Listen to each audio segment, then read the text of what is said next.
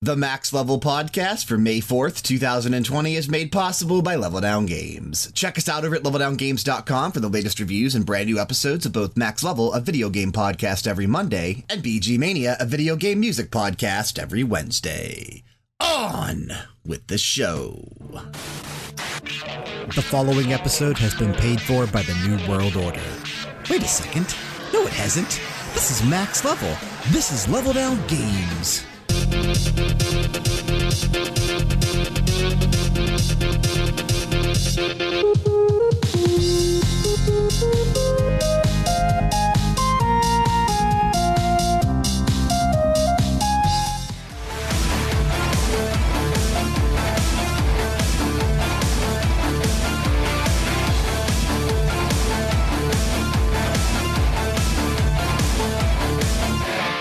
Dan, I noticed you uh, changed your name to Streamer Dan in uh, in Discord over the sometime in the past couple days. Yeah, I think it was uh, sometime midweek I changed it. I figured since I'm getting called Streamer Dan, I might as well go by Streamer Dan, and I kind of like it. Has a We, nice we, ring to we it. started that on BG Mania. yeah, I love it, man. I love it. It's got a nice ring to it. Makes me feel good. Yeah. at, at the end of the show, I always I think I started calling you Streamer Dan, and then Frank started calling you Streamer Dan. And uh, speaking of Frank, he he said he's going to come back on Max Level at some point soon. Oh yeah. Yeah, he's almost done working on Saturdays apparently. So hopefully, uh, we'll we'll have Frank back with us relatively soon. Surprise! Uh, sad he didn't make today's because it's May fourth, and you know Frank is such a big Star Wars fan, and I know he loved the uh, the most recent movie. What was it called? Rise of Skywalker. Rise of the Skywalker. Oh, I wouldn't know. I, I du- Star Wars dumpster fire, something like that. I don't know. I don't know. I actually, I, I never did see it. I, I heard so many bad things about it, and Frank told me that it wasn't worth going to see because he he thought it was terrible. So I don't know.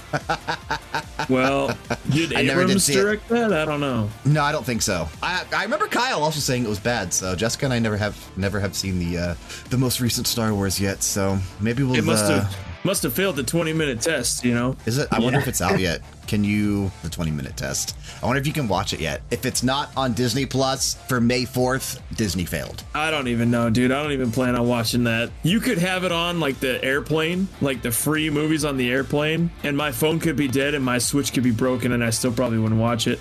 I'd, I'd probably watch something else over that. I mean, what would you what would you watch? You'd have no options if you were on a plane, your phone was dead, and your Switch was broken. Well, nowadays on the plane, they have the little thing in the back of the seat where you get to pick from a selection what if it of was movies. what if it was just playing The Rise of Skywalker? I feel like I just go to sleep. I, I really do. Like I'm, I'm not even trying to be difficult. Like it's, it's just I have zero interest in it. Sean, it's May 4th. We got to get into the Star Wars celebratory Okay, hang on uh I don't know. I love celebrating Star Wars, but I just I would rather I would rather celebrate Ewoks and things like that. If they have Ewoks in the new one, then I'm in. You tell me, you know, tell me the story. Yeah, That's fine. I want to see the little Ewok guys. What is a Star War? That's what I want to know. What is what is a Star War? What is a Star War? But if you didn't know what a Star War was, we'll tell you what Max Level is. And that is a weekly video game podcast brought to you by Level Down Games. For those just joining us, welcome home. Max Level is a breakfast powwow between this week three friends wrapped up Son in an all purpose gaming show. I know. Three. The old Steve Three. Austin sound quote. There he is, three. He is here. What? On today's quickly thrown together episode, we'll be touching on more Animal Crossing New Horizons before diving into the newly released Streets of Rage 4. From there, Geoff Keighley has announced the Summer Game Fest 2020, spanning from this month all the way through August. And apparently, there's a lot of stuff happening. We'll break it down and discuss how this definitely improves the outlook on the rest of this year in terms of new announcements and having reasons to actually be excited. I'm your host, Brian, and joining us this week, we have over in the sound booth, it's Sean.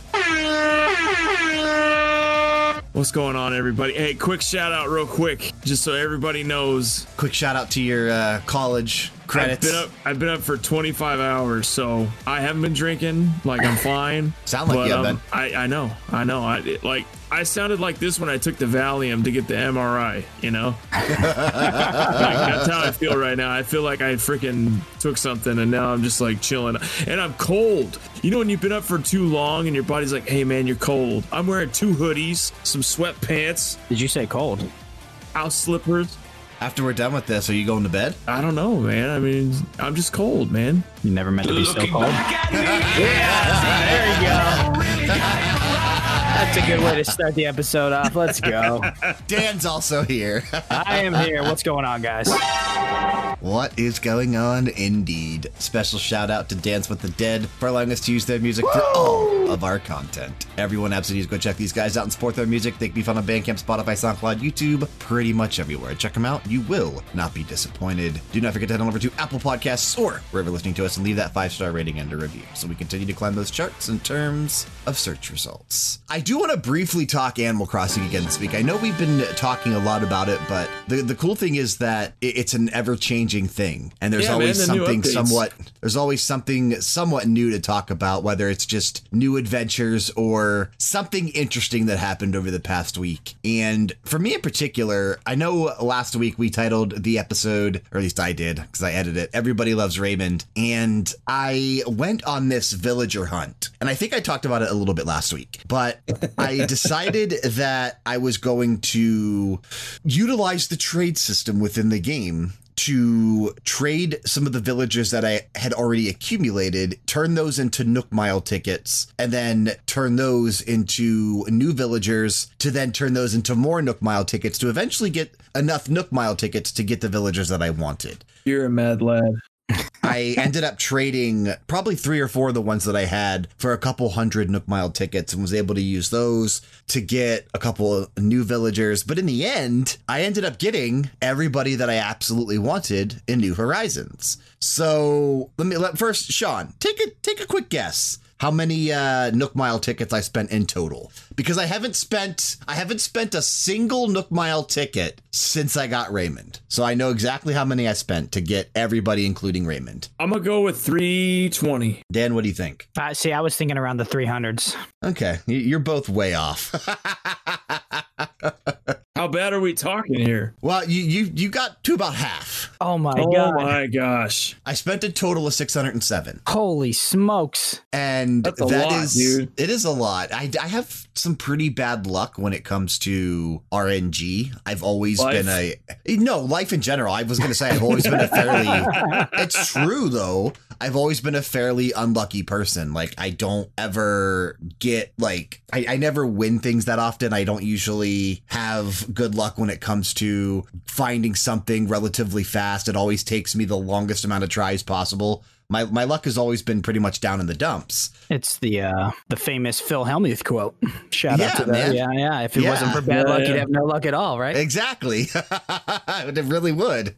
But luckily, I was able to come into that many, and I still have um, a little bit of Nook Mile tickets left over, but I did almost use all of what I had. So I did get sort of lucky getting Raymond at the end. But I have Raymond, I have Audie, I have Apollo, I have Renee, I have so many cool characters. I got Stitches back, I got Kiki. Uh, How many times have you gotten stitches, man? Isn't that like the fifth time that you've had stitches? Stitches has been around, man, but Stitches is a character that is able to get you some actual Nook Mile tickets. a Oh, lot really? of people want Stitches, yeah. A lot of people want Stitches. A lot of people want uh, the more popular characters, and you can trade those for Nook Mile tickets, as we talked about last week on the show, since Nook Mile tickets have become somewhat of their own microtransaction currency. But like I talked about last week, as long as you are trading like in-game stuff for in-game stuff, I have no issues with it. It's when it, it all boils back down to when you start trading in-game stuff for real money. Correct. That's yeah, when that's- that's when I start having an issue with it. oh yeah, for sure.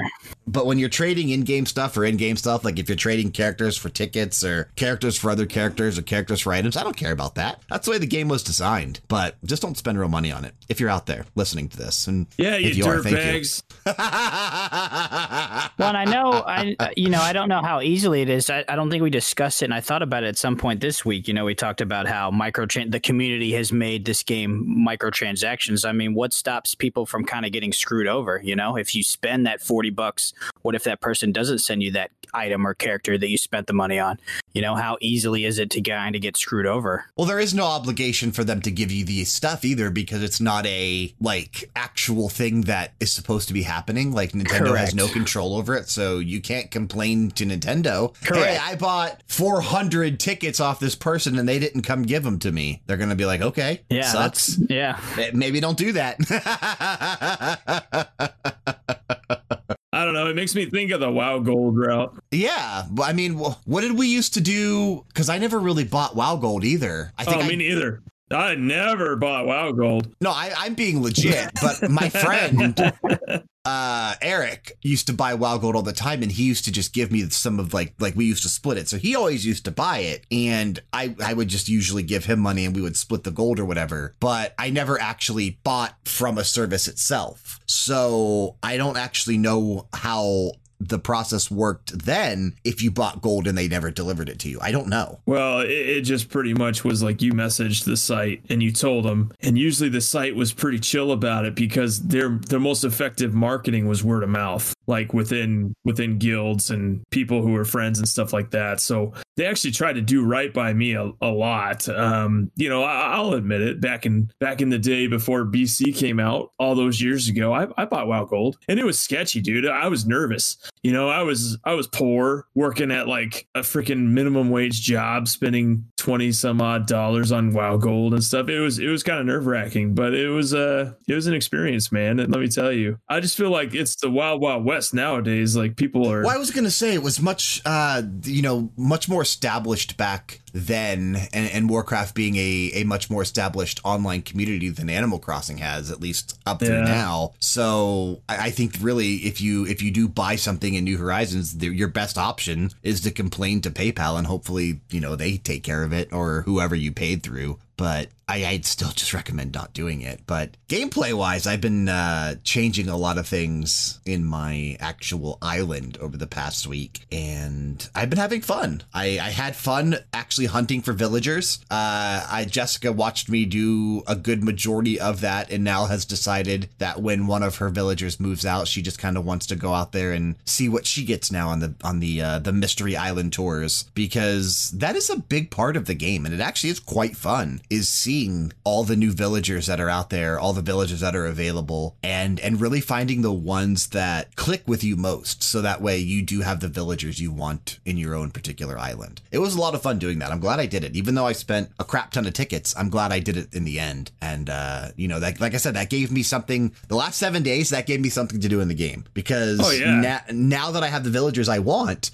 I've decided to build a community around those villagers and around the the idea that I have these villagers now that I know are going to be permanent, at least for for the time being. So I, I have a clear idea in my head with what I want to do next, and I may not have had that without the villagers. So who knows? Uh, but it was exciting for me. Yeah, no, I mean the game has had some good updates. It's been pretty fun. I I actually am disappointed in the, in the donkey punch that Nintendo gave us over this whole uh, belt. Wait, are you are, are the bells? What do you wait the? the tur- the turnips like we're making too much money so they gotta kill our interest and um, i feel like i feel like they're gonna change the turnip uh, cost and payout and all that stuff too i don't know if that's legit or not but I thought you I were talking this about the the donkey punch that Nintendo delivered with the uh, the Mayday update because that sucked. oh, yeah, i didn't even do it yet to be honest that's Yeah, I haven't done it that's either. funny I, I don't know i just i, I, saw on Frank this week put in. Uh, I saw Frank put in there that he, he enjoyed the Mayday maze. I was like, dude, it's fucking lame. It's, you only do it once, and it, there's really no point. I don't know. I, I didn't enjoy the Mayday stuff. I thought the the Nature Day thing, getting the extra Nook miles each day, was kind of cool, but the uh the the most latest update, the Mayday stuff, I wasn't a huge fan of. No, you know what? I, I haven't done it yet, so I'm not going to sit here and, and speculate. I'm sure it'll be good enough for me, but um, I, I dude, my freaking bells per turnip, it was like 36 yesterday. Luckily, Jess was like, "Yeah, come on over," and she had them for higher than I paid for. But gosh, I was just, what the freak, dude? Like, I, I don't even Sounds know how like you you're just need to to, uh you just need to get more into the turnip game, Sean. I know. I've You're it's- slacking. You got to join the right Discord servers. You got to get on Twitter. You gotta You got to man. actually join social media. I don't. I don't like it, man. It makes Living me feel off the grid over there means you're living off the turnip grid. Oh, well, we'll see, man. We'll see. I, I'm afraid to do it, man. My turnips are selling for 104 right now. I'm like, I don't know if I want to do this. You know, you buy it whatever they're selling at, Yeah. and you'll always, always, always be able to sell for like 300 or more. The fact that you didn't last week means that you suck. No, I was kidding. Oh yeah, yeah. I've, I'm used to hearing that. Shoot. No, I know.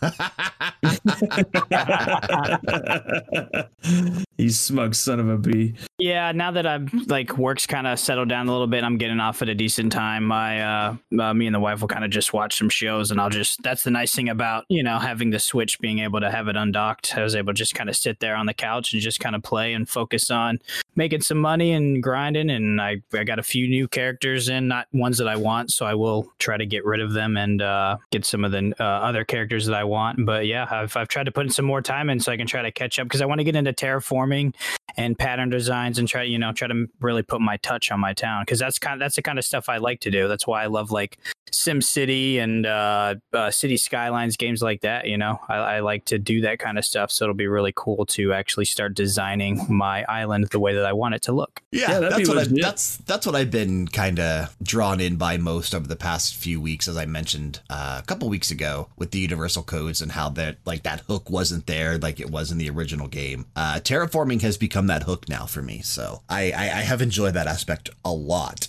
But I don't want to beat Animal Crossing too much because I know we've been talking about it a lot over the past month, month and a half. So we're really not going to drive it home too much on today's episode. Uh, No. I actually don't have a ton to talk about in terms of new games.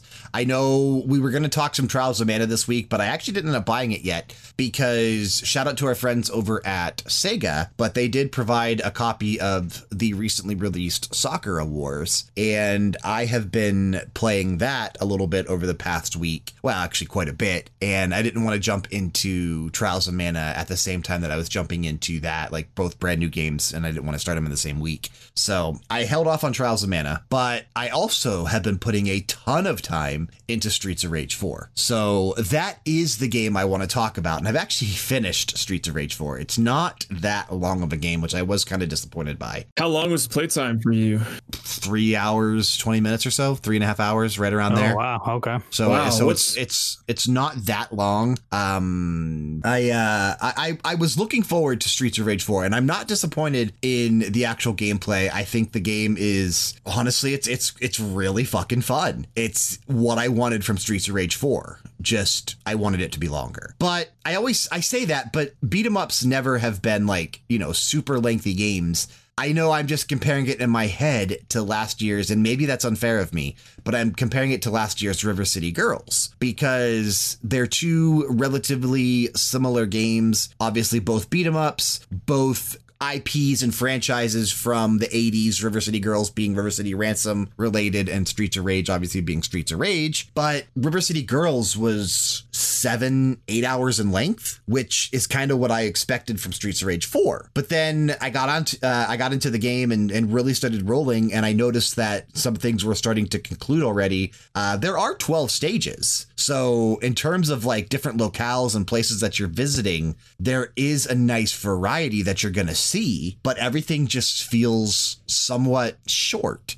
And I don't know if, um, you know, the ongoing pandemic had anything to do with it. Maybe things got cut. I have no idea. But just it it didn't feel rushed, but it just felt like it could have been longer. And I, I think my enjoyment levels with Streets of Rage 4 would have been higher had had I been able to put more time into it. But while I was there, man, the, the soundtrack's great. Yuzo Koshiro submitted, uh, I want to say one or one track to the soundtrack. So it was nice hearing his take on it. Uh, Olivier Deriviere, who we talked about last week, uh, did a majority of the music on the soundtrack. Really cool hearing uh, his take on the traditional Streets of Rage music because his stuff is usually more emotional and different because you know he composed things for like Greedfall and Plague Tale, and he's a great composer though. He's very uh, robust. So it was interesting hearing his take on the traditional synth wavy, retro wavy style Streets of Rage music that uh, Yuzo Koshiro perfected back in the early 90s. So cool to see Yuzo Koshiro back on the soundtrack, though. Yoko Shimomura's on the soundtrack. Great cast of composers, man. It was uh, really fun to listen to. Nice, dude. Did it have like? Did it have a, a Sega feel to it, or an SNES Oh, feel? or- absolutely, abs- absolutely. It had the old style retro feel to it, which you know I, I and I, I kind of wish Frank was on the episode this week because I don't know if he jumped into Streets of Rage 4 this week or not. Uh, probably didn't because I know he's been busy with work, but it would have been interesting to talk to him about it a little bit just because I know he was very much looking forward to the uh, the new Streets of Rage. So I'll have to get with him and see if he actually picked this up yet or not. Uh, I had fun with it though. I, I really had fun with Streets of Rage 4. I wish it was longer. I don't think it's better than last year's River City Girls, even though on Metacritic it scored better. I think it's sitting a little bit higher than River City Girls, but I think that a lot of people like I don't know the best way to say what I'm trying to say here. A lot of people went into last year's River City Girls thinking it was going to be something different, and I think a lot of people skipped it because of that. But it's a much better beat 'em up game. okay, gotcha. Yeah, it, it's a much better like when it comes to actual mechanics and gameplay. River City Girls, but again, different developers. That was way forward. This one is. uh I don't even remember who the developers are for Streets of Rage 4. Dotemu was the publisher, but who developed it? Uh, Lizardcube. Okay. Lizardcube developed it. So different developers. But man, it's worth checking out. It's worth checking out, even though it is short because of the nostalgia factors and it's Streets of Rage. If you enjoyed the original three or anything about the original three, check it out. It's it's definitely fun. And for 20 bucks, why not? Right. Yeah, that's not Dan, too bad. Did you play any of the Streets of Rage stands I, back in I the day? did- no, I didn't, but I'm actually thinking about picking this up. I think I'm gonna pick it up. Just because I know you've been on like a sort of a retro kick lately, I have. uh, it might be interesting for you to check out some of these games like Streets of Rage 4, like uh, River City Girls, especially. I don't know if these are on, and I don't think they are Game Pass or anything like that. No, I don't think I've seen them on there.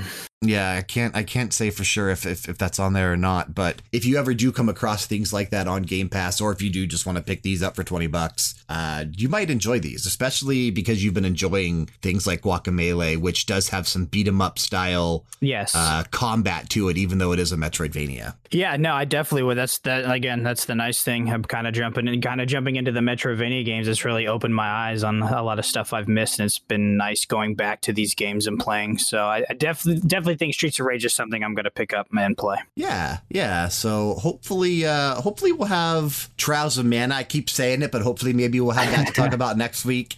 But even if we don't have Trials of Mana next week to talk about, I do know, unless uh, Kyle gets called into work again like he did this week, he was supposed to be here on the episode this week, but uh, he got called into work last minute. So hopefully, but I think that was actually yesterday. Now we're recording on Sunday, and I think he's actually just home being uh, lazy and a bum. No, I'm just kidding. He's doing family stuff. but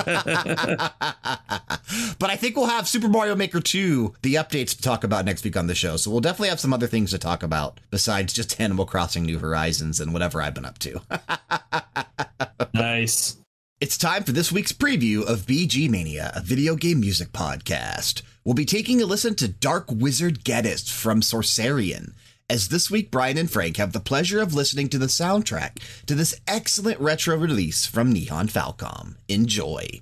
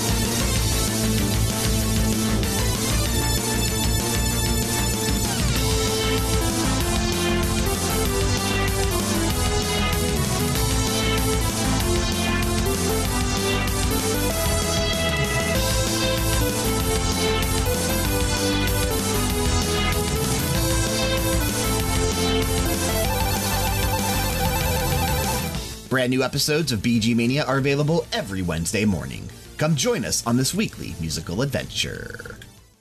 Let's get the game challenge update out of the way. Dan, have you finished anything? I did. Speaking of Guacamelee, I beat Guacamelee too. Nice. Yes, such um. I I loved the first Guacamelee, but the second one was so much better, and it was a lot more. Uh, it was a lot harder. I told you the second one is better. Yeah, like yeah, the second so one is better. way better. Uh, that takes you up to nine games, then finishing Guacamelee two. So you are. I'm on when pace. did you finish it? Did you did you actually finish that last month, or did you finish that this month? Uh, let me look at a calendar. No, I finished it last month. Okay, so you are on pace because I remember you had to finish one more game before the end of April. Yep, so. I knew I was close, so yeah, I finished it. Uh, I finished it. I think it was midweek. I might have been Wednesday. I finished it. Nice, nice, nice, nice. Uh, Sean, have you finished college? No, man, no. I I, I haven't. I haven't, man. I I turned in. I'm about to turn in this weekend. One of the three assignments due before I I'm done. So maybe one day. Maybe one day, guys. Maybe one day you'll actually have some games to talk about and Maybe, yeah, maybe. other things to do besides uh, homework all 24 hours straight. Yeah, man. It's bonkers. I um, just like I talked about a few minutes ago, I finished Streets Rage 4. So I actually did finish a game this week. Just one though. Takes me up to 52. Uh, I've been sitting at 51 games for like a month and a half. it's Nice. crazy that I was able to take like a month break from finishing games and I'm still at uh, 50 some games and I think I can actually still stay on pace by the end of the year and still finish 110 games, even though I did kind of stop there for a little while. I think I can still do it. I mean, I'm already almost halfway there, so and the year's not halfway over. But that sound right there means it is time for the quick time event. Oh, For those, maybe it's your first week joining us on Max Level. For those who are new, quick time Event is a question and answer segment with us that you also get to participate in. Each week, we'll select a listener submitted question, which will be pulled from Max Level at LevelDownGames.com, Twitter, Instagram, Facebook, Discord, wherever you want to contact us if you have any questions. Submit them to us, and we will answer it to the best of our ability in a quick fashion. You may then submit your own answers to maxlevel.leveldowngames.com or on social media, and next week on the show, we'll take the best ones and also read those on the air. Of course, if we get any. Let's see if we got any from last week. I, I want to say that we did. Uh, I, I remember Joe the Chode wrote in, but I don't know that he was talking about the QuickTime event in particular, he was more talking about the transactions in Animal Crossing. Uh, he was saying that they're player to player, so it's not mandatory from Nintendo, and they're all cosmetics. He was kind of agreeing with Kyle in that the cosmetic aspect of the characters don't bother him too much. Um, so, so he was talking about that a little bit. Let's see. Did anybody else write in about the QuickTime? We've actually been getting a decent amount of comments, so it's I do have to scroll a little bit. uh, Davy Cake said that he agrees with Sean and that it doesn't enjoy the. Uh, a lot of people talking about our Animal Crossing discussion. Not so much the QuickTime event last week. Davy Cake's talking about the Animal Crossing discussion that we had, agreeing with Sean and that it doesn't affect his enjoyment of the game. Um, let's see. your check's in the mail, buddy. Thanks. I appreciate. That. Yeah, that, that that's it. So nobody actually responded to the uh the QuickTime event, but we did have uh Severin D, another great show, 50 games. Oh damn, he's at 50 games for the QuickTime event. Yeah. So uh also said he dropped dude. onto uh Twitch and followed you, Dan. So that's cool there. Yes. Yeah. Definitely appreciate that support. Nice. This week's QuickTime event question was submitted to us about two, two and a half weeks ago. Came from a listener by the name of Mike, emailed leveldowngames.com, just like you can. And he said, Hi, all. I've been listening to the podcast, both Max Level and BG Mania, for only a couple months now, and it took a minute to get used to the rhythm of the show. Now, it is one of my highlights for my drive to work. I still go to work because I'm essential, even though most days I don't do anything. I'm TSA at SeaTac in Seattle. Hi, Sean. so he's up in your area. He's up in your area. What's up, man? SeaTac is that the that's the airport in Seattle, right? Chances are you've probably seen my thingy bobber through the X-ray Gross, thing, and Sean. Gross, I Sean. appreciate you being cool with it. I Oh, appreciate man. you not laughing when I rolled through there, man. Thank you. who's who, who's to say he didn't laugh? Well, I mean, I always look at all of them. I'm like, don't you, don't you dare laugh. Don't you do it. I'm a grower, not a shower. I don't want to hear it. Uh, his email continues. I've been a gamer most of my life, even since I got even since I got an NES and later built my own PC for gaming way back in the day. I watched anime, D and D, and what is GURPS tabletop? I'm not familiar. I watched anime, D and D, and GURPS tabletop, and was a general nerd. I'm not familiar with what what GURPS tabletop is. I got to look it up now. GURPS tabletop. GURPS, like like G E R P. No, like GURPS, the generic universal role playing system, or GURPS is a tabletop role playing game system designed to allow for play in any game setting. Oh, it was wow. created by Steve Jackson Games and first published in 1986 at a time when most such systems were story or generic specific. Uh, Mike, you have you might have a couple years on us. You might have a couple Yeah, years you- on us if you were If playing referencing GURPS. GURPS, man, that's From uh, uh, from 1986, I was born in '86, and Dan, I think you were born in '84. Yes. And uh, but but Dan doesn't isn't familiar with any type of lingo when it comes to uh, RPG type stuff. I am not. I You gotta am roll that natural twenty, homie. Uh, yeah. What does that mean? the The email continues. GURPS. I'm Welcome, glad you Mike. actually. I'm glad you actually mentioned GURPS because now it actually uh, gives me something more to look into. Um, I don't know if I'm gonna leave it in there because I feel dumb now that I didn't know that. So his email continues. I watched anime, D and GURPS tabletop, and was always a general nerd. However, it wasn't until my late twenties that I got into Magic the Gathering. After I mentioned to my best friend that was the big nerdy thing that I always wanted to get into but never did. It turns out he played a bunch back in the day, and we really got into it. After a while, I got into Magic and transitioned into MTG Arena, which I think Kyle has uh, talked about a bit on the show before. MTG Arena. Yeah, That's something like still that. in. Is that still in early access potentially? Uh, he says he played a little bit of Hearthstone and recently has been playing Legends of Runeterra, the League of Legends digital uh, card game. And I, man, I feel like someone was just talking about that recently. Uh, Legends of Runeterra. It just came out. Yeah, Gwent was big for a hot minute too, and he says this brings him to his quick time question. All that lead up to the quick time question. All right, it better be good, Mike. What other IPs would you think would make for a good digital card game? For him, being a major Fallout fan, he could see it working with different groups and weapons working together to fight rival gangs and players. Boo! You suck! But you don't like Fallout? No, Fallout 76 with the card game mechanic, Sean? you telling me that you're not in? No, I'm just kidding. Surprise, motherfucker! Yeah, Uh. He said also, also on a side note, he wanted to know if we ever listened to the Eve Online music. You know, I played Eve Online back in the day, actually. Um, it was all right. I thought it was okay. I mean, it was pretty generic from what I remember. I, I don't remember being floored by it. The gameplay or the music? The music. Okay, because I never played Eve Online, so I'm not familiar with the music too much. But um, Why don't you I- go I- ahead and submit that for your boy over on BG Mania, Mike? Maybe we'll play it in five well, years. he did. He he did submit a track from his email's of kind of long. Uh, he also submitted a track from Wild Arms, Armed and Dangerous. Speaking your That's my uh, boy. your language, Sean. Yeah. We're all dream chasers here, baby. Don't worry about it. he said, "P.S. We do miss Frank. Keep up the good work. Sincerely, Mike." So, Oh, Mike, that makes one. thank you. Damn. Thank you, Mike, for that email.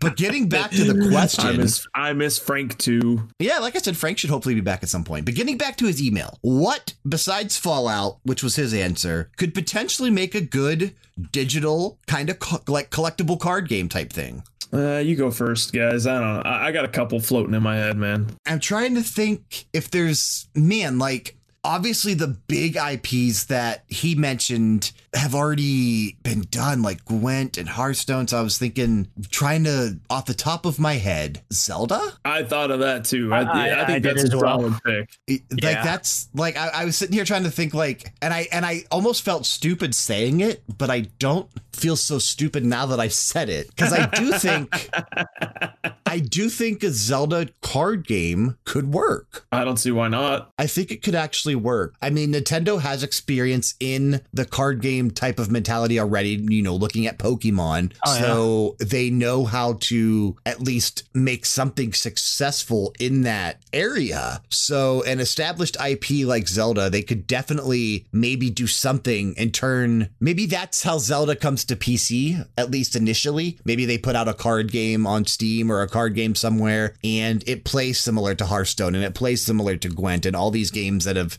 come out recently where, you know, you have a couple different enemies from the universe of Zelda and you put those in your deck. And I don't know, I think it could work. I think Zelda could work. I do. Now that I'm Yeah, picturing it it in my head, I think Zelda could work. I just posted a link in Discord. There's some kind of board game or something. Uh, Zelda board game. I think it's a board game. I'm not sure. The Legend of Zelda Clockwork Realm. Yeah, that's cool. That One to four player co op adventure campaign game where you play up to four different generations of Link fighting through seven different temples, 72 unique enemies, seven bosses until you finally confront Ganon himself. So this is a board game, Yeah. but it does look like there's some card based elements to it. So, not necessarily like a computer online card game. This is a legit card game yeah. Yeah. mixed with That's board awesome. game elements. This looks really cool. Okay, so Zelda does work. That's not bad at all, man. I'm okay with it. yeah, so Zelda definitely could work. Um, So I don't I'm know. not- I, I, I'm not familiar with like the whole like digital card like stuff like that, but I I've, I've seen a little bit. I, I feel like, and I it seem to always go back to this, but Destiny could kind of work. every time somebody said something in, it's I- yeah. Destiny. For future, I for future references, if you got any other future QuickTime events, my answer will be Destiny. what was your favorite game growing up as a kid? Ah, for me, probably Destiny. No, see, that's another game I always bring up would be Earthbound. yeah, I know. Yeah. That would be good, man. There's a theme here. Sean, did you uh do you have a card game or no? You don't need I one. can't. I can't decide between three. Actually, I. Oh, I oh don't actually, know. you did say you had a couple. Yeah. I, I. First of all, I think Super Mario would be perfect. I was thinking that as well. I think that they could definitely pull that off, and they've shown that there's versatility there. Um, I, I, I wouldn't lie. I think I would get into a Fire Emblem card game. I really Fire do. Emblem could Fire Emblem could definitely work. Yeah, and then you know, of course, Final Fantasy could always have a card game. I think. I think those three are solid. I think it does. Does? I think it does. Shut up. Uh, it exists in eight, and uh, it also there is a trading card game for Final Fantasy, Not bad. All right. but I but I don't think it actually has like a a Gwent style Hearthstone style card game yet. But maybe eventually. But I but I do know there are some card game based stuff for Final Fantasy. there you go. Well, hey, thanks, Mike. Thank you, Mike, for Yeah, it was a uh, great submitting that in. Yeah, I definitely enjoyed that one, and I enjoyed the length of the email. So definitely, when you submit these, feel free to uh, let us know a bit how you're doing. Let us know what's going on in your life. Definitely enjoy reading more about you guys as well. And if you have an answer to Mike's question, feel free to email us max at games.com, social media, like I said, and we'll uh, we'll put those on the air next week in QuickTime event. And if you have responses to anything we talk about, like I did earlier, I'll, I'll throw those in there too. Okay! We're not uh you know what? Maybe maybe I'll play the music for this segment anyway because normally at this point we'd be transitioning to the uh 7-day for uh 7-day forecast. I almost said forecast. 7-day forecast. But we don't have any like major games coming out this week. So we don't have a forecast this week. But however, we do have Metacritic results to get to from last week. We did Oh, four yeah. games. Four games last week. We started out with Sakura Wars. I said 74, Sean, you said 77, Kyle said 79, and Dan said 85. We had 45 reviews, and 73 is the official Metacritic, so I was closest with my guess of 74. Gears Tactics was next. I said 78, Sean said 79, Kyle said 81, and Dan taking the low all the way down there with a All the 64. There were 77 reviews. Wow. 81 Wow. the official Metacritic. Kyle dead on with his guess of 81. Moving out was the third game. I said 82, Sean said 80, Kyle said 85, and Dan said 78. 18 reviews uh, for the PS4 version, 74 the official Metacritic, so lower than we all thought. Dan taking the point on that one with his low guess of 78. Which brings us to Streets of Rage 4, the last game we did. I said 85, Sean said 85, Kyle said 78, and Dan said 80. We had 37 reviews on the PC, 84 the official Metacritic, myself and Sean closest with 85, which brings us to the winner this week with two points to everybody else's one. It's me! Yeah. I finally won again.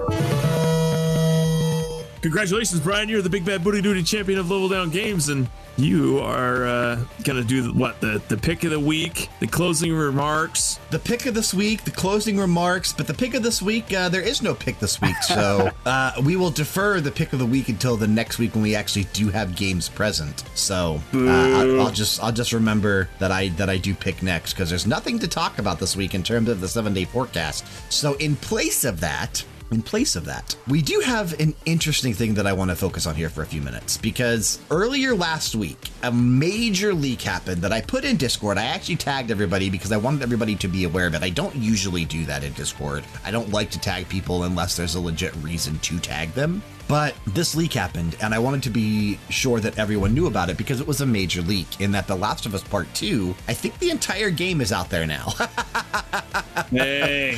I think the entire game, in terms of cutscenes, story elements, everything was leaked. And it's really unfortunate that that happened shortly after the game got delayed. Indefinitely got delayed. Now, since the leak happened, I feel like Sony's just saying fuck it and putting the game out because they announced that the release date for Last of Us Part 2 is now June 19th. And they moved Ghost of Tsushima back a month to July 17th. Did you guys see this at all? I'm assuming you did because I tagged it in Discord. So uh, I, I know you're aware. I know you're aware of it at least. But did you did you look into this at all, Dan? Because I know you were talking a little bit about it on stream. I think. I uh, I saw that the um, leaks had happened. I saw somebody had posted that the leaks had happened. It's just you know kind of uh, like you did in Discord, trying to give everybody hey a heads up, this is out there. You know you don't if you know don't want to ruin the game for you. Uh, so yeah, I made sure I stayed away from it. And at first, I thought the rumors were that a Naughty Dog employee, a disgruntled Naughty Dog employee, had leaked the information. But I believe Sony had come out and said uh, they figured out who leaked it, and it wasn't a Sony employee and it wasn't a Naughty Dog employee. So I think that's, That's good. That's right. I actually remember seeing now that I now that you say that, I'm looking it up again. Uh, there was a report literally on Eurogamer a couple hours ago that it sounds like okay. Jason Schreier tweeted after talking to two people with direct knowledge of how The Last of Us 2 leaked as well as some Naughty Dog employees, and I do trust Jason Schreier. He says that he has a good idea of what happened. The short version is that hackers found a security vulnerability in a patch for an older Naughty Dog game and used that patch to basically access Naughty Dog servers. Wow, that's crazy. Yeah. So that security vulnerability in a patch for a older Naughty Dog game was able to get hackers the access that they needed to basically leak the entire fucking game of Last of Us Part 2. That's crazy, Wow. man. That's crazy. That's That's, too much, absolutely man. crazy. That's a Yeah. level of dedication that is just unfathomable. Yeah, that's that's absurd. Uh, and like I said, they they are massive spoilers. So please, please, please tread carefully over the next uh, month and a half until The Last of Us Two does come out on um, June nineteenth. Because like I said, every cutscene I believe has leaked. The ending of the game, like the the ending cutscene, that that's out there. I know people have seen it. Um, it- it's a devastating leak. Like there's a everything's out there on this game. Yeah, it's a, probably a good thing that I've already like I played it on stream. Like I wonder if people that are like streaming it, uh, you know, on Twitch, I wonder if you got to worry about trolls coming into your chat and you know dropping uh, Last of Us Two spoilers or anything like that. oh, I could almost guarantee there's Uh, assholes out there doing that. Just Yeah. how people are. yeah, especially now that people are home, more people are home and bored and stuff like that. So definitely be careful of the trolls. Exactly, exactly. Definitely uh, really, really disappointing to see that happen, especially because, you know, we all were relatively and still are looking forward to The Last of Us Part 2. So, so to see it leak like that, really unfortunate. I do think that is what caused the release dates, though, to get announced. Uh, oh, 100. That's what. That's why I was shocked when I saw the news that the release date got announced. I was like, well, how do you go from indefinitely to June 19th? June 19th, when, Yeah, right. when it was just what, May 19th or May 20th or something before the indefinite delay? Yeah, because I thought it would be outside, like, because you know we did it for Thunderdome, so I figured it'd be Yeah. you know quarter three or something like that. I did not No, it was- expect it.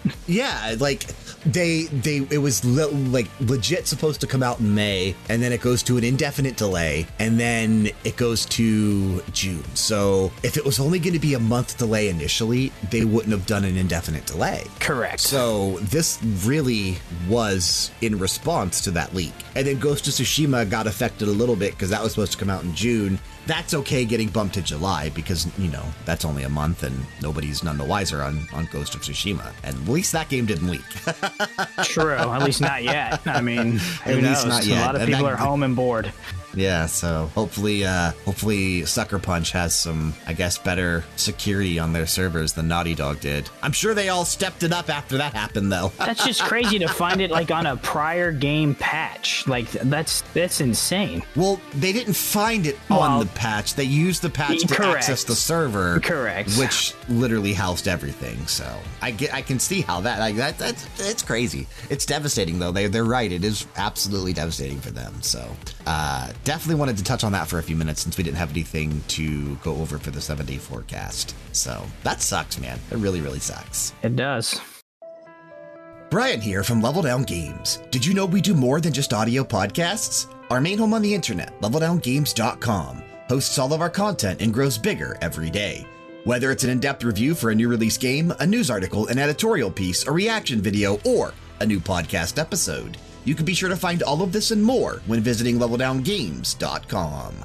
With your continued support of us by visiting the website and either downloading or streaming the podcasts weekly, our goal of turning this passion project into a legitimate outlet is closer to our reach than ever before. Remember, that's leveldowngames.com. We'll see you there. But things sucking has just been kind of like a theme for 2020 because we're we're going back to some things getting canceled. But our main discussion this week is actually a relatively positive one. But we are going to start off with the negatives just to get them out of the way because the physical event cancellations continue to roll in. Just this past week, we found out Evo 2020 was going to be moving to an all digital event from July 31st to August 2nd, with more details to come later as well as GDC Summer 2020 already being confirmed to be an all digital event after the physical event was canceled this past March. That's currently scheduled to run from August 4th through August 6th. But because of all these cancellations, enter Geoff Keighley and the Summer Game Fest 2020, which is a season of digital video game events from publishers, select playable content, in game events, and more. It will run from May, so now, through August, Summer Game Fest 2020 will feature updates from the following game publishers and platforms 2K Games, Activision, Bandai Namco, Bethesda, Blizzard, Bungie, CD Projekt Red, Digital Extremes, EA, Microsoft, Private Division, Riot Games, Sony, Steam, Square Enix, and Warner Brothers. And that's just who are taking part in the Summer Game Fest. That's awesome. What I want to focus on this week is not the cancellations, even though we started with that. What I want to focus on is really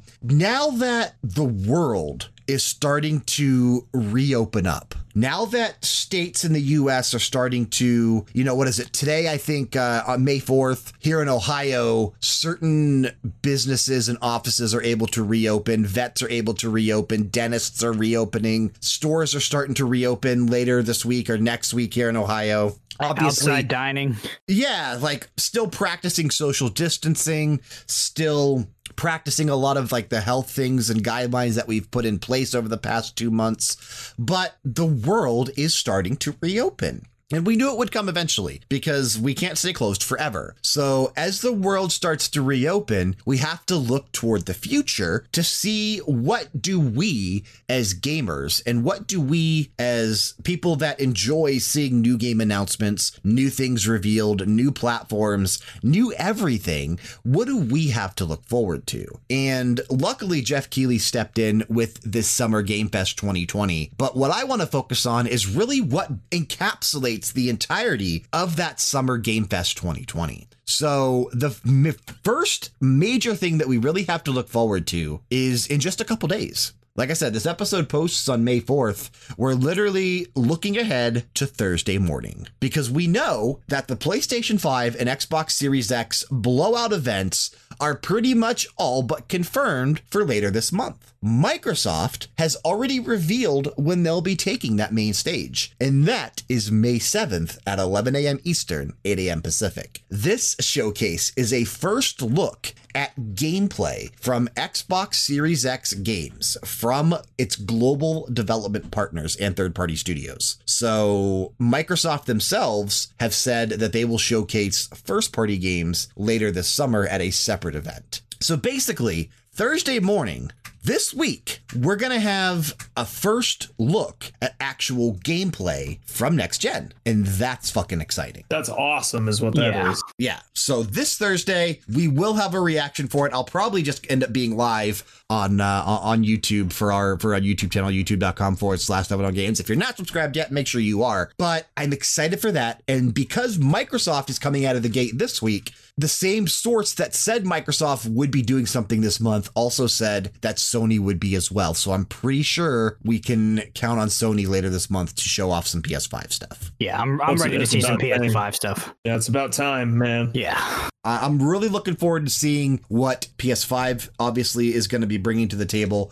But I'm stoked for Thursday, guys. Like, I'm super excited to see what third party games we're going to see at this Xbox Series X event. Because we know, as they said, first party games aren't there. So we know Hellblade's not going to be there. We know Halo's not going to be there. We know Forza's not going to be there. We know Fable's not going to be there. Those are all first party games. Or I guess some of those, like Fable, maybe could be considered second party, but I don't think that's even going to be there anyway because it's being done by Playground Games. And I don't think Playground is owned by Microsoft yet, but they might be. So I don't know.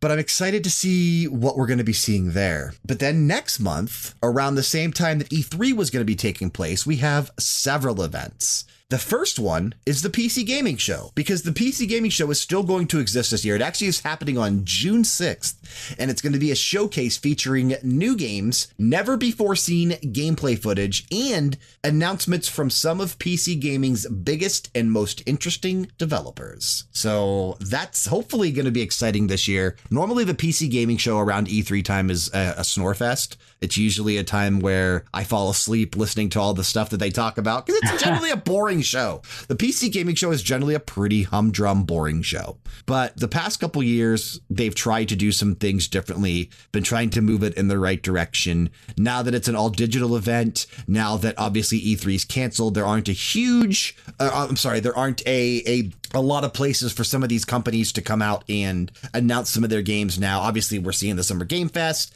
these reveal events, some things we're going to talk about here shortly. But a lot of people are probably going to be looking for these types of events to reveal their games now. So it'll be interesting to see if the PC Gaming Show this year is able to get like a big name to to reveal something on on their event this time. I don't know. I don't know. Hopefully, it's not boring because, like I said, it's it's generally a pretty boring time. And uh, if they put together a boring show when there's nothing else going on, then they should maybe reevaluate their uh, plans for next year.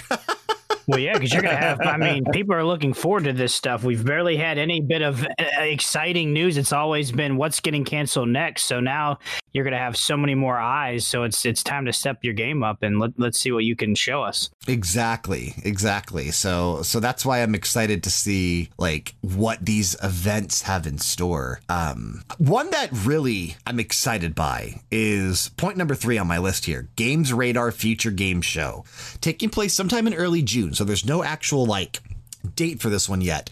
And I think all these are just going to be under the umbrella of that Summer Game Fest 2020 that Geoff Keighley is putting together. All these were announced before Geoff stepped in last week and said, hey, this is what I'm doing. So I think the Summer Game Fest is going to be all of these things and more, like more events put together. Because Geoff did say that everything for this would be streaming on Twitch, YouTube, Twitter, Facebook, everywhere. Like literally Mixer, I think it's going to even be on there. So uh, all these events are going to be everywhere. But the Games Radar Future Game Show, early June, according to Games Radar, this broadcast is going to be about an hour long and it will contain exclusive trailers announcements, and deep dives on existing AAA and indie games, focusing on current and next gen consoles, mobile, and streaming platforms. And it will be supported by exclusive news, previews, and interviews. This I'm is okay exciting to me. This is exciting to me because this is, uh, you know, Games Radar is a, a relatively big website that doesn't necessarily get the same exposure that places like IGN and GameSpot do when it comes to like the big fish in the sea of video game outlet publications or media outlets. You know, like we we do fall into that umbrella, but we're super small. We are on the like bottom rung of the ladder still, working our way, trying to climb our way up to the corporate ladder of the money in the bank uh whatever on top of Titan Towers. This coming up Sunday, baby. No, just kidding. Who cares? Stone Cold Steve Austin is entering himself in the Royal Rumble. Exactly. Exactly. He's entering himself in the money in the bank. No. but I'm excited to see what they what they do with this because this could propel them to a lot more exposure, especially if they do get some big time announcements, some big time trailers, and uh, maybe some big time news. Like this is actually going to be really exciting. I'm I'm so glad that we're now about a month away from the exciting time to be a gamer. Even though E3 is not happening, even though the coronavirus has basically shattered our industry for the rest of 2020 when it comes to physical things coming out, delays happening, events taking place, it's still exciting to see these uh, these things spring up, and especially when it's something new like this. This is really cool. Yeah, it gets you very excited. Like I said, we've got nothing but bad news. So now we're finally, the weather's starting to get nice. We're allowed to come out of our homes a little bit. And now we're getting a lot of good video game news. Exactly. Which takes us to IGN. Point number four the IGN Summer of Games, also taking place in early June. IGN will be collaborating with a number of partners for the Summer of Gaming, including 2K, Square Enix, Sega, Bandai Namco, CD Projekt Red, Amazon, Google Stadia, Twitter, Devolver Digital, Frank's favorite THQ Nordic, and more. Expect more details in the coming weeks. The event will include live broadcasts and on demand programming featuring IGN's editorial coverage of the work of game developers from around the world. So, this is actually a really cool thing that they're doing here as well, because IGN saw the need for something to take place sometime in June around the time of E3, and they put together their own thing featuring a multitude of different publishers and developers.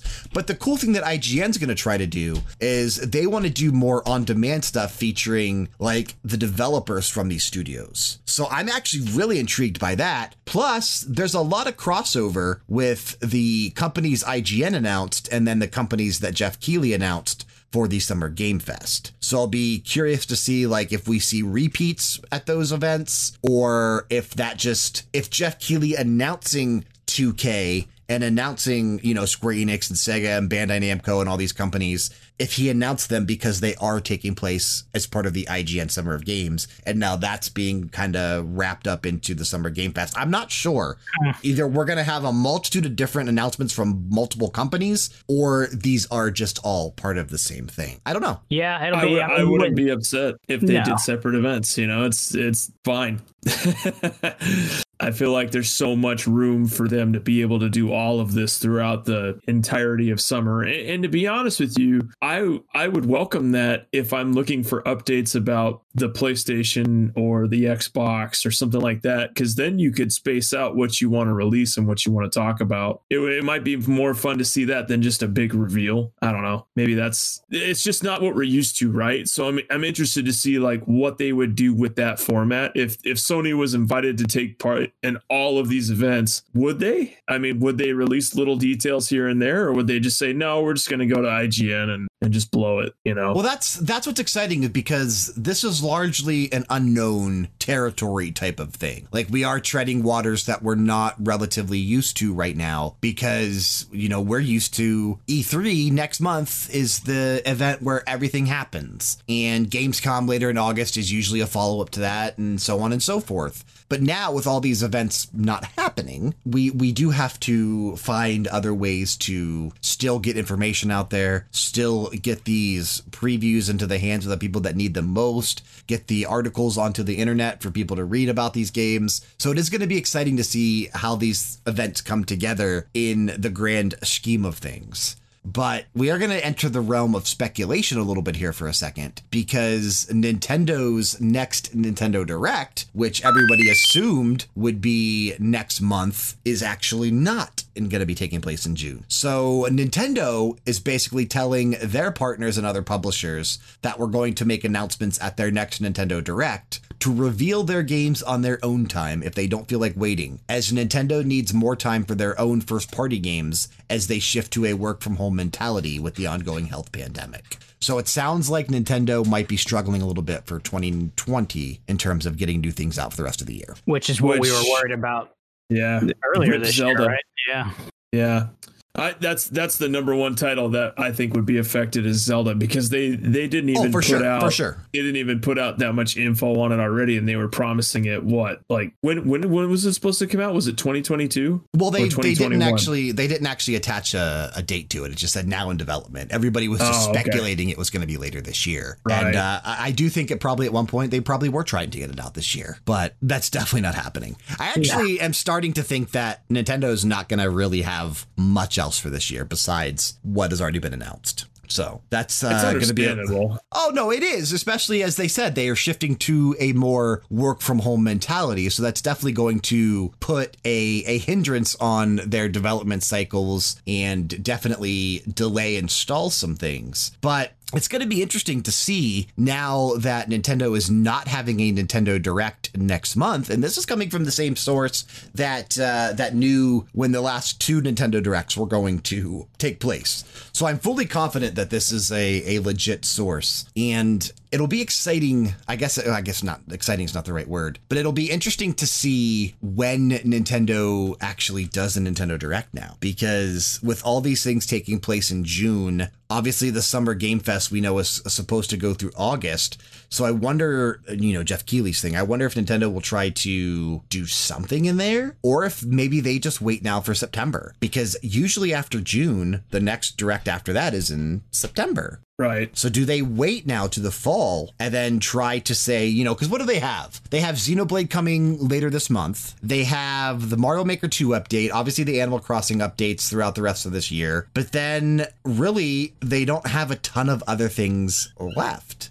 Yeah, they're really scraping the bar- bottom of the barrel. Yeah, so it'll be interesting to see if they try to to ride the summer on what's already out in Xenoblade, and then maybe try to say, all right, and then here's like two games coming in the fall, and that's it for Nintendo this year. If so, that sucks for the Switch, man, because the Switch was riding so high yeah. and, and doing so well in terms of sales that if, if they can't keep the momentum going with the games, then then I could definitely see these sales declining for sure. Yeah, because I mean, with all the announced, you know, the next gen announcements we're going to get from Sony and Microsoft. I mean, those are going to be gut punches to Nintendo, and they got to they got to give us uh, something to kind of fight back. Yeah, for sure. So Nintendo is definitely a, a big unknown, but there's also a big unknown in Ubisoft.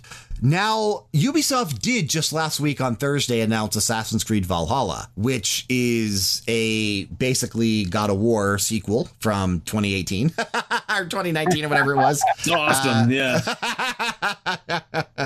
uh, Can't wait but, to play God of War 2 but it looks really fucking rad. Assassin's Creed Valhalla uh, later this holiday season, coming to current gen and next gen PS5, Xbox Series X versions were confirmed. That trailer was incredible. It was definitely CG, but it was an incredible looking trailer, and I'm very much looking forward to it. But Ubisoft, generally around E3 time, has their own show where they show off Assassin's Creed, they show off a bunch of things that they're working on. So if you've noticed, Ubisoft has not been included in any of these lists yet. IGN didn't mention Ubisoft, Games Radar didn't mention Ubisoft, Geoff Keighley didn't mention Ubisoft. So I'm curious what Ubisoft is going to do with all of these events not happening. Do they decide to hold their own event still? Because they could. They absolutely could because Ubisoft could just do a direct style video and and do off, you know, announce everything that they would normally done for an E3 showcase. They can totally still do that. And I kind of hope they do. I was kind of hoping that some of these places like Ubisoft, like Devolver Digital, like Bethesda, like Square Enix, I was kind of hoping that they would do their own direct style videos next month to still announce things. But now that Geoff Keighley announced this is Summer Game Fest and all this, it could just all be wrapped up as well. I know it's kind of confusing and I'm talking fast but I'm really excited about all this. Like, I, I'm excited that we actually have something to be excited for. Yeah, like I said, it's it's it's definitely getting me excited. We, you know, we've been sitting at home, trapped, just playing some of the same games. You know, we've been talking, you know, about Animal Crossing, which you know, nothing nothing wrong with that. But it, it's going to be nice to finally get some actual like news and start talking about some of this stuff. It's really got me excited. Yeah, some some positivity, some things. You know, Sean, we need to get Sean's voice heard more on the podcast. He's just sitting there, probably sleeping. Yeah, man, what's up? I I just I just heard my name and snapped out of a Yeah, it's little been up trance. 26 hours. I mean, He's probably sleeping over there on this right now. What's happening? What did you guys think, though? Sticking on Ubisoft for a second, what did you think of Assassin's Creed Valhalla? At least what we saw and what they decided to reveal through like the description so far. I feel like it looks really good, but at this point, Ubisoft could take any character from any time in the history of the world and put a hidden blade on it and be like, hey, it's an Assassin's Creed game, guys. Like, no matter what, we just got that little hidden assassin blade and we're good. And, and you know what? I actually, I think that's actually fun. I like that. No, I think that's the way that's the way that it should be because the the franchise has been moving in that direction over the past couple of years. And I was kind of making fun of Kyle uh, about it a little bit in Discord. And He got all defensive. I don't know if you saw that. He's like, "I'm not saying, I'm not blah blah blah." I'm just kidding. but Yeah. uh, I, I don't I don't even remember what bullshit he was spouting off. I got to look it up. But uh, I, I just think that people being so like bewildered and dumbfounded is the word that I used by Assassin's Creed Valhalla. In that you know, like you said, you can put a hidden blade on any character and basically turn them into an assassin and make it an Assassin's Creed game.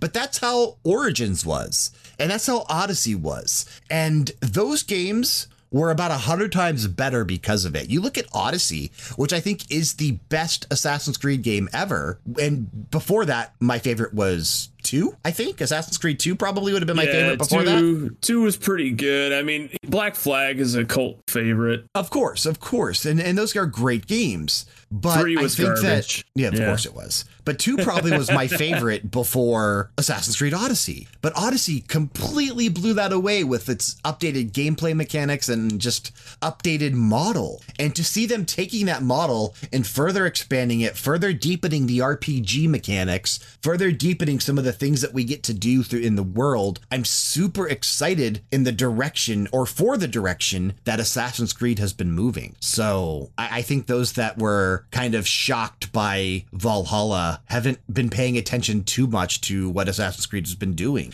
because this is a this is plain as day that was moving in this direction. And I think the series is going to benefit because of that. Because they're not locked to specific characters now. They're not locked to a specific family line that enters the animus and only they can go back in time. You know what I mean? Now it's anybody. Yeah. Now it's anything.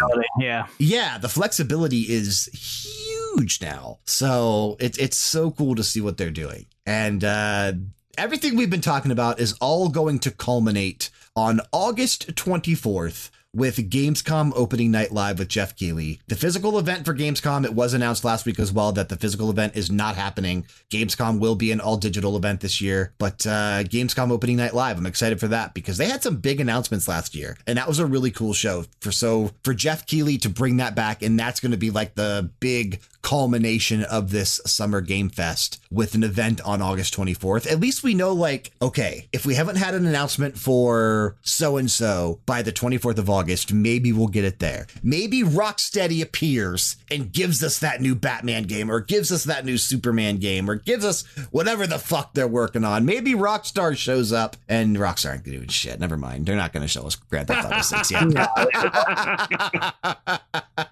That would be awesome, though. Yeah, they're not going to show us anything yet. But I'm so excited to know or to see what we're going to know by the end of the summer. Like, I wish I could fast forward to like September to see where we stand in terms of like what's been announced and what's been delayed and what's coming out this fall now. And are we still getting next generation this year or not? Like, I'm so excited to see where we're going to stand as an industry, as gamers, what's playable by the end of summer, what's on the horizon for the near future. And what's like two years away still. well, I guess I feel like now's the time where we have to actually start doing something with it. I mean, we said that. Now's the time to start doing something with your life, Sean. Yeah, yeah, yeah, yeah, definitely. But more so, I'm talking about how Sony hasn't done anything and they're still saying they want to release this console come November, December of this year. I mean, that's start not a whole lot of time away. Start talking, Sony. There's a lot of promotion and things that you got to do, and there's a lot of things that you have to rebut from Microsoft to rebut? get people to, yeah, you know, uh, I don't know, rebut, rebut. Let's see. I, have been up for a while. Let's see here. Define rebut. Is there is that a word? Oh, it's it's rebuttal. Re- Another term for rebutter? No, that's not it. Rebutter, like rebutter your toast. Yeah. Yeah. Put it on for a second go. Oh man. Anyways, Microsoft came out swinging like months ago and Sony hasn't done anything, and now's the time, man, because you don't want to come September and be like, okay, here's the system. Like everyone's already hyped for this Microsoft unit. I think now's the time to build the hype for the Sony product too. So I'd love to see more come out with all these events. I think it's a great time to start talking about the next gen, especially while everyone is looking for it. They're starving. They're they're hungry. They're gonna pay attention. It's, it's not gonna get lost in anything else. Like the biggest news this week was that Andy Dalton signed with the Cowboys for a year. I don't know what else. I don't know what else is going on in the world. You know what I mean? Like that's it. well, the exciting thing is, Sean, is that we only have a couple days to wait. Like I said, Thursday morning, 11 a.m. Eastern, 8 a.m. Pacific, we are going to have the first gameplay reveal event for the Xbox Series X, and uh, I am definitely planning on on doing something live for that because I'm excited for this. I'm really excited for this event this week. Yeah, I kind of want to call off work and just uh, do a live thing with you. Do it. Thinking about it. Not gonna lie. I think you should. Yeah. I think you should. I think you should take a personal day. I think we should get Kyle because Kyle's already off on Thursdays unless he got called into work. I, I think he's probably going to be working. But if he's not, we can get Kyle. We could tell Sean just to skip school that day and uh, we'll uh, and Frank maybe he'll be uh, alive by then. No, probably maybe. not. But you Maybe should, Dan. Not. You should do it with me. You've never done one with me before, so you should call no, off work. Yeah. We're we're we're, te- we're putting it in now. Do they listen? We're telling them now. I don't think so. I don't think anybody Dan's from work. work. He's not going to be there on Thursday. We're telling your wife now. You're not going in on Thursday. I think I got a little got a little bit of that. Got a little bit yeah. of that coronavirus going yeah. on, so you got to stay home. yeah, deep throat. Yeah, walk in with a fever over 100, they'll send me home. Something going on with the deep throat over there. Oh, oh. Yeah. But tune in this Thursday. We'll have uh, we'll have more information. I know we haven't been using Twitter that often, but I will tweet out when uh, when we're going live and all that stuff for this event on Thursday. So hopefully it'll be more than just me. But worst case scenario, hey, it will be just me. So. But let's jump to a little, oh, yeah, Kickstart My Heart. And I had a hard time figuring out what we were going to do this week, and I'm still not convinced on this one, but I want to talk about it and convince myself on this one as we talk about it. The name of the game is Weaving Tides. You get to ride dragons and patch up a world made of magic and textile in this Zelda esque puzzle adventure. So I looked at the video, I looked at the gifs, and I looked at the screenshots, and I was like, okay, I like the color palette. It's a very artistic, interesting looking game, but that's all I saw. Now I've got to sell myself on the game. Here we go. Weaving Tides is a charming single player adventure set in a world of magic and textile. Ride on the backs of carpet dragons and explore a stunning textile landscape as you soar above and dive below the weave. Call your Weaver and set out on a journey to explore ancient dungeons, solve puzzles, challenge quirky creatures, and unravel the great mysteries of a long forgotten past. Dive into an enchanting woven world and reveal secret pathways. Stitch and cut your way through the textile landscape and wrap up your foes using your weaver's unique stitching abilities. Solve tricky textile puzzles which are scattered across the world. Conquer Zelda like dungeons, but beware of their fearsome guardians. Befriend three different weavers, choose the one that fits your playstyle. Outfit your weavers with mystic embroideries to enhance their abilities. And, of course, uncover hidden mysteries packed in a charming story. And there is a demo. So if you uh, want to check it out, there is a demo. So uh, based off that, based off what I've seen so far, I'm intrigued because what it's reminding me of so far, obviously, it's very Nintendo. They're not making that like hidden. They're talking about Zelda in the actual Kickstarter, so they definitely are taking inspiration from Nintendo. But I'm not. I, I'm not just seeing Zelda. Like the way that the game is set up and the way that the graphics are, it reminds me very much of like what Nintendo is willing to experiment with and try with things like Yoshi's Woolly World and Yoshi's Crafted World and uh, what we recently saw from EA with like Unravel and Unravel 2. It's definitely got elements of those style of games in it, and that has me somewhat intrigued because it looks kind of interesting to play. Yeah, it's definitely uh, a, a different looking game. Uh, but anytime you uh, throw the word Zelda in, um, you've definitely piqued my interest. So that's why I'm kind of scrolling through right now and taking a look at everything. It looks like a very beautiful game.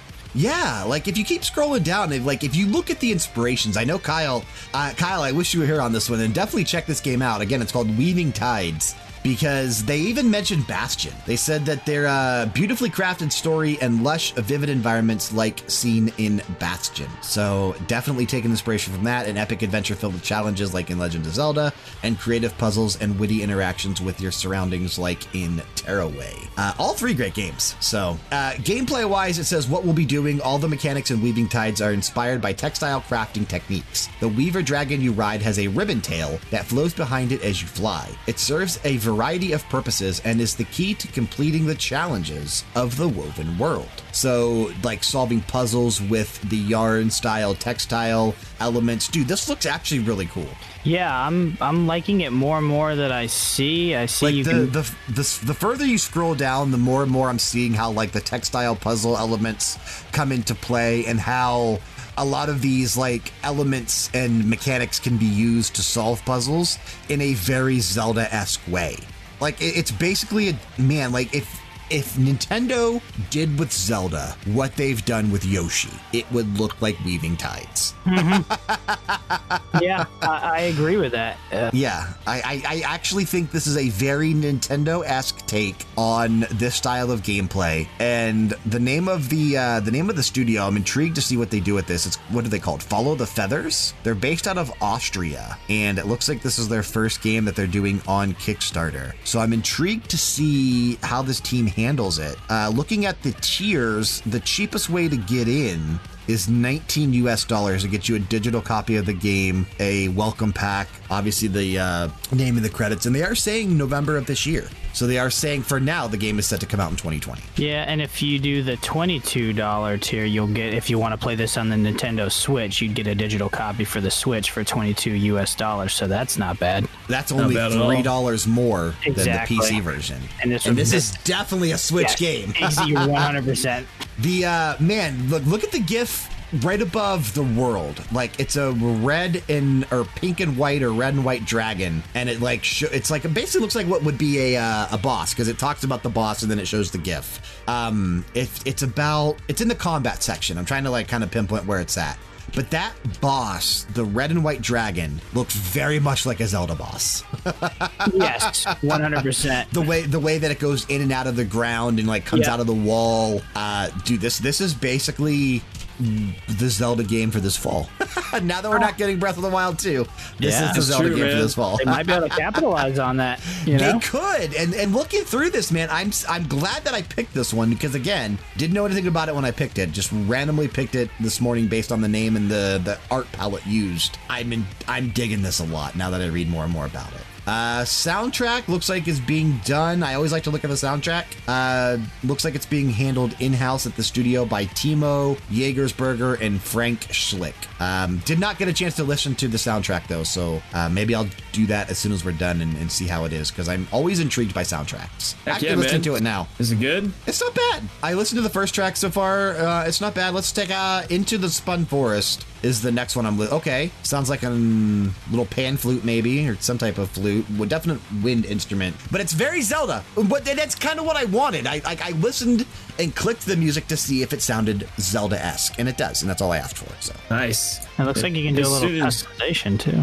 Yeah, this, this Oh, is yeah, cool, yeah. man. Check it out. Go to uh, go to Kickstarter.com. Look up the game. It's called Weaving Tides. W E A V I N G Tides. T I D E S, like the uh, Tide Pods we used to eat. So Weaving Tides. Dude, I am I'm so out of it that when you brought the name up, the first thing that came to my head was this. like well, well, thank God Dan was on the show this week because Sean. What kind of I kind of forgot. you- this? Kind of forgot you were even here. I don't think you've said anything since the beginning. No, I was kidding. Bro, I forgot I was here. like, I'm like uh, doing the, the head bob thing, you know? Yeah. Oh, man. Woo. You need a little. Uh, you need a little D fuel in your life. That's what, What you a- need. what a little deep fuel. Check it out, man. Kickstarter.com, Weaving Tides.